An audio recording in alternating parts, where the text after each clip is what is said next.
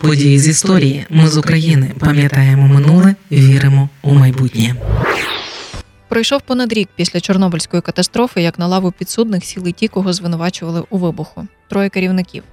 Колишній директор ЧАЕС Віктор Брюханов, головний інженер Микола Фомін та заступник головного інженера з експлуатації Анатолій Дятлов. Розглядати їхню справу почали 7 липня 1987 року.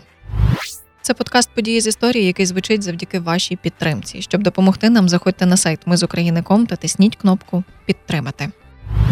Підсудних звинувачували у порушенні правил безпеки на вибухонебезпечних підприємствах, у халатності, а також у зловживанні службовим становищем. Офіційно слухання було відкрите, однак до міста пускали лише за спеціальними дозволами. Відповідно до законів СРСР того часу, суд повинен був проходити максимально близько до місця події. Саме тому локацією для судового процесу над Брюхановим, Фоміним та Дятловим обрали Чорнобильський будинок культури, який знаходиться на відстані 12 кілометрів від ЧАЕС. Жителів міста евакуювали ще до травня 80 76-го року. Після цього на вулицях Чорнобиля неодноразово проводилася дезактивізація. Звісно, це вплинуло на стан будівель та місцевих доріг. Однак незадовго до початку суду центр аби як привели у порядок, підправили розмітку на дорогах і відремонтували сам будинок культури. Бо 7 липня 1987 року стежити за нібито відкритим процесом зібралися десятки радянських і зарубіжних журналістів. Їх допускали у перший та останній день для можливості почути звинувачення і сам вирок.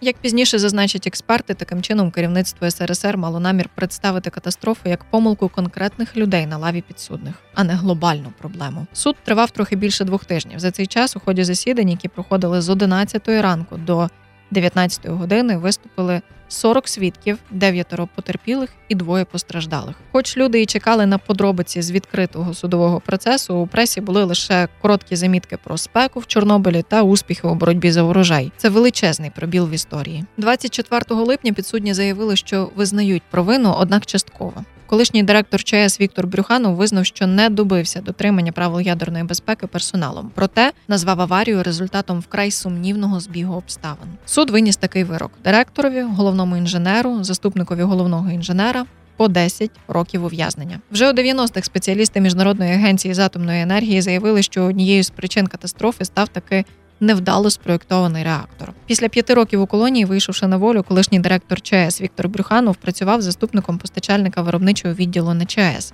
а згодом у міністерстві зовнішньої торгівлі України. Помер хворим у Києві у 84 роки. Головного інженера Миколу Фоміна через рік після вироку перевели в психоневрологічну лікарню для в'язнів. Його було визнано неосудним і достроково звільнено. 26 жовтня 1990 року Фоміна перевели у звичайну психіатричну лікарню. Потім він працював на атомній електростанції у Тверській області в Росії де живе і досі. Анатолія Дятлова звільнили також достроково. Через чотири роки після офіційних листів за підписом академіка Сахарова та інших видатних діячів науки був достроково звільнений у зв'язку із захворюванням, спричиненим опроміненням. Лікувався потім в опіковому центрі у Мюнхені. 95-го року помер від інфаркту. Цей вирок, за яким у аварії на Чорнобильській АЕС винні тільки троє, дедалі частіше оскаржують, стверджуючи, що це була глобальна помилка, якої припустилася система не здатна визнавати свої невдачі, але спроможна замовчувати деталі катастроф. Ми з України важливо знати історію і розповідати історії. Найважливіше, що ми повинні дати нашим дітям, це коріння і крила.